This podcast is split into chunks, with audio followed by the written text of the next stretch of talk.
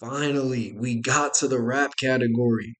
I mean, who really cares about Taylor Swift winning another undeserved Grammy for another boring, uninspired album that everybody's pretending to like? Let's see what's up with Best Rap Song. And the Grammy goes to Scientists and Engineers, Killer Mike. Hey, that's valid. I don't know. I thought Black Thought might win, but Hey, Killer Mike and Andre 3000. 3K went crazy on that one, so that's a great take. I wonder who's going to win Best Rap Performance. And the Grammy goes to Scientists and Engineers, Killer Mike.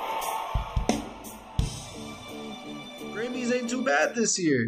Okay, okay. Man, let's see who's about to win Rap Album of the Year. And the Grammy goes to Killer Mike. Michael. Ain't no way Killer Mike just swept the Grammys.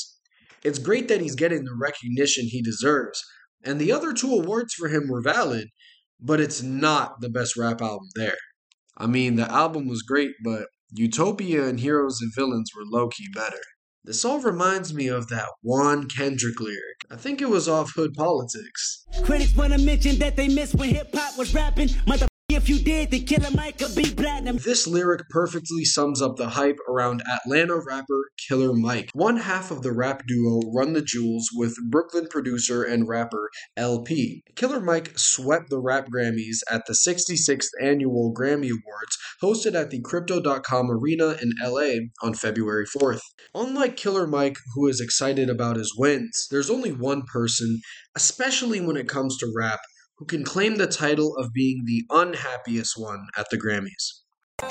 Travis Scott. When Killer Mike accepted his Best Rap Album award over Scott's Utopia, which was one of the most streamed albums of 2023, Scott posted a single raised eyebrow emoji on Twitter, seemingly in response to the decision. Also, they had him perform after losing. Travis Scott had to go on stage after losing Best Rap Album. He called them out during his show, where he performed My Eyes, I Know, and Fiend with Playboi Carti, which are all amazing tracks from Utopia. At the end of the first verse on Fiend, Scott had this to say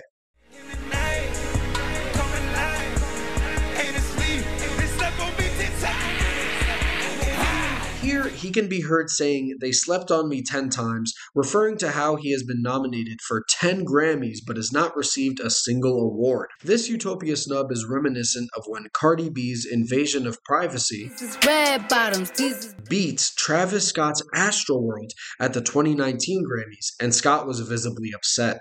It was one of the most infamous Grammy Award rap snubs of the 2010s.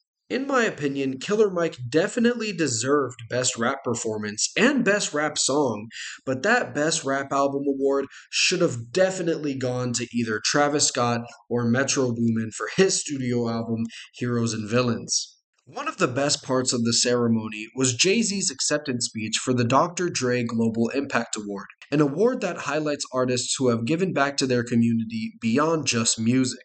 We want y'all to get it right. We love y'all.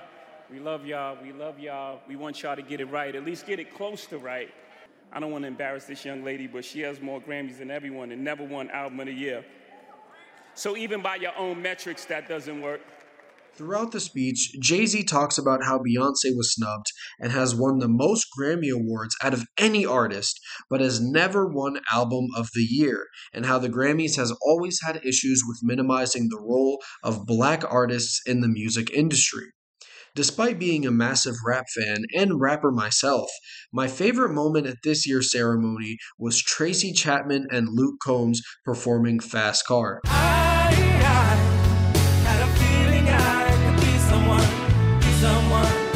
I it was a beautiful rendition of the song, originally released by Chapman in 1988, and it was amazing seeing how touched Combs and the audience were by the performance. Hopefully, you enjoyed this segment about the 66th annual Grammy ceremony. That's going to wrap it up for arts and entertainment today. For WNUR News, I'm Francesco Saboya.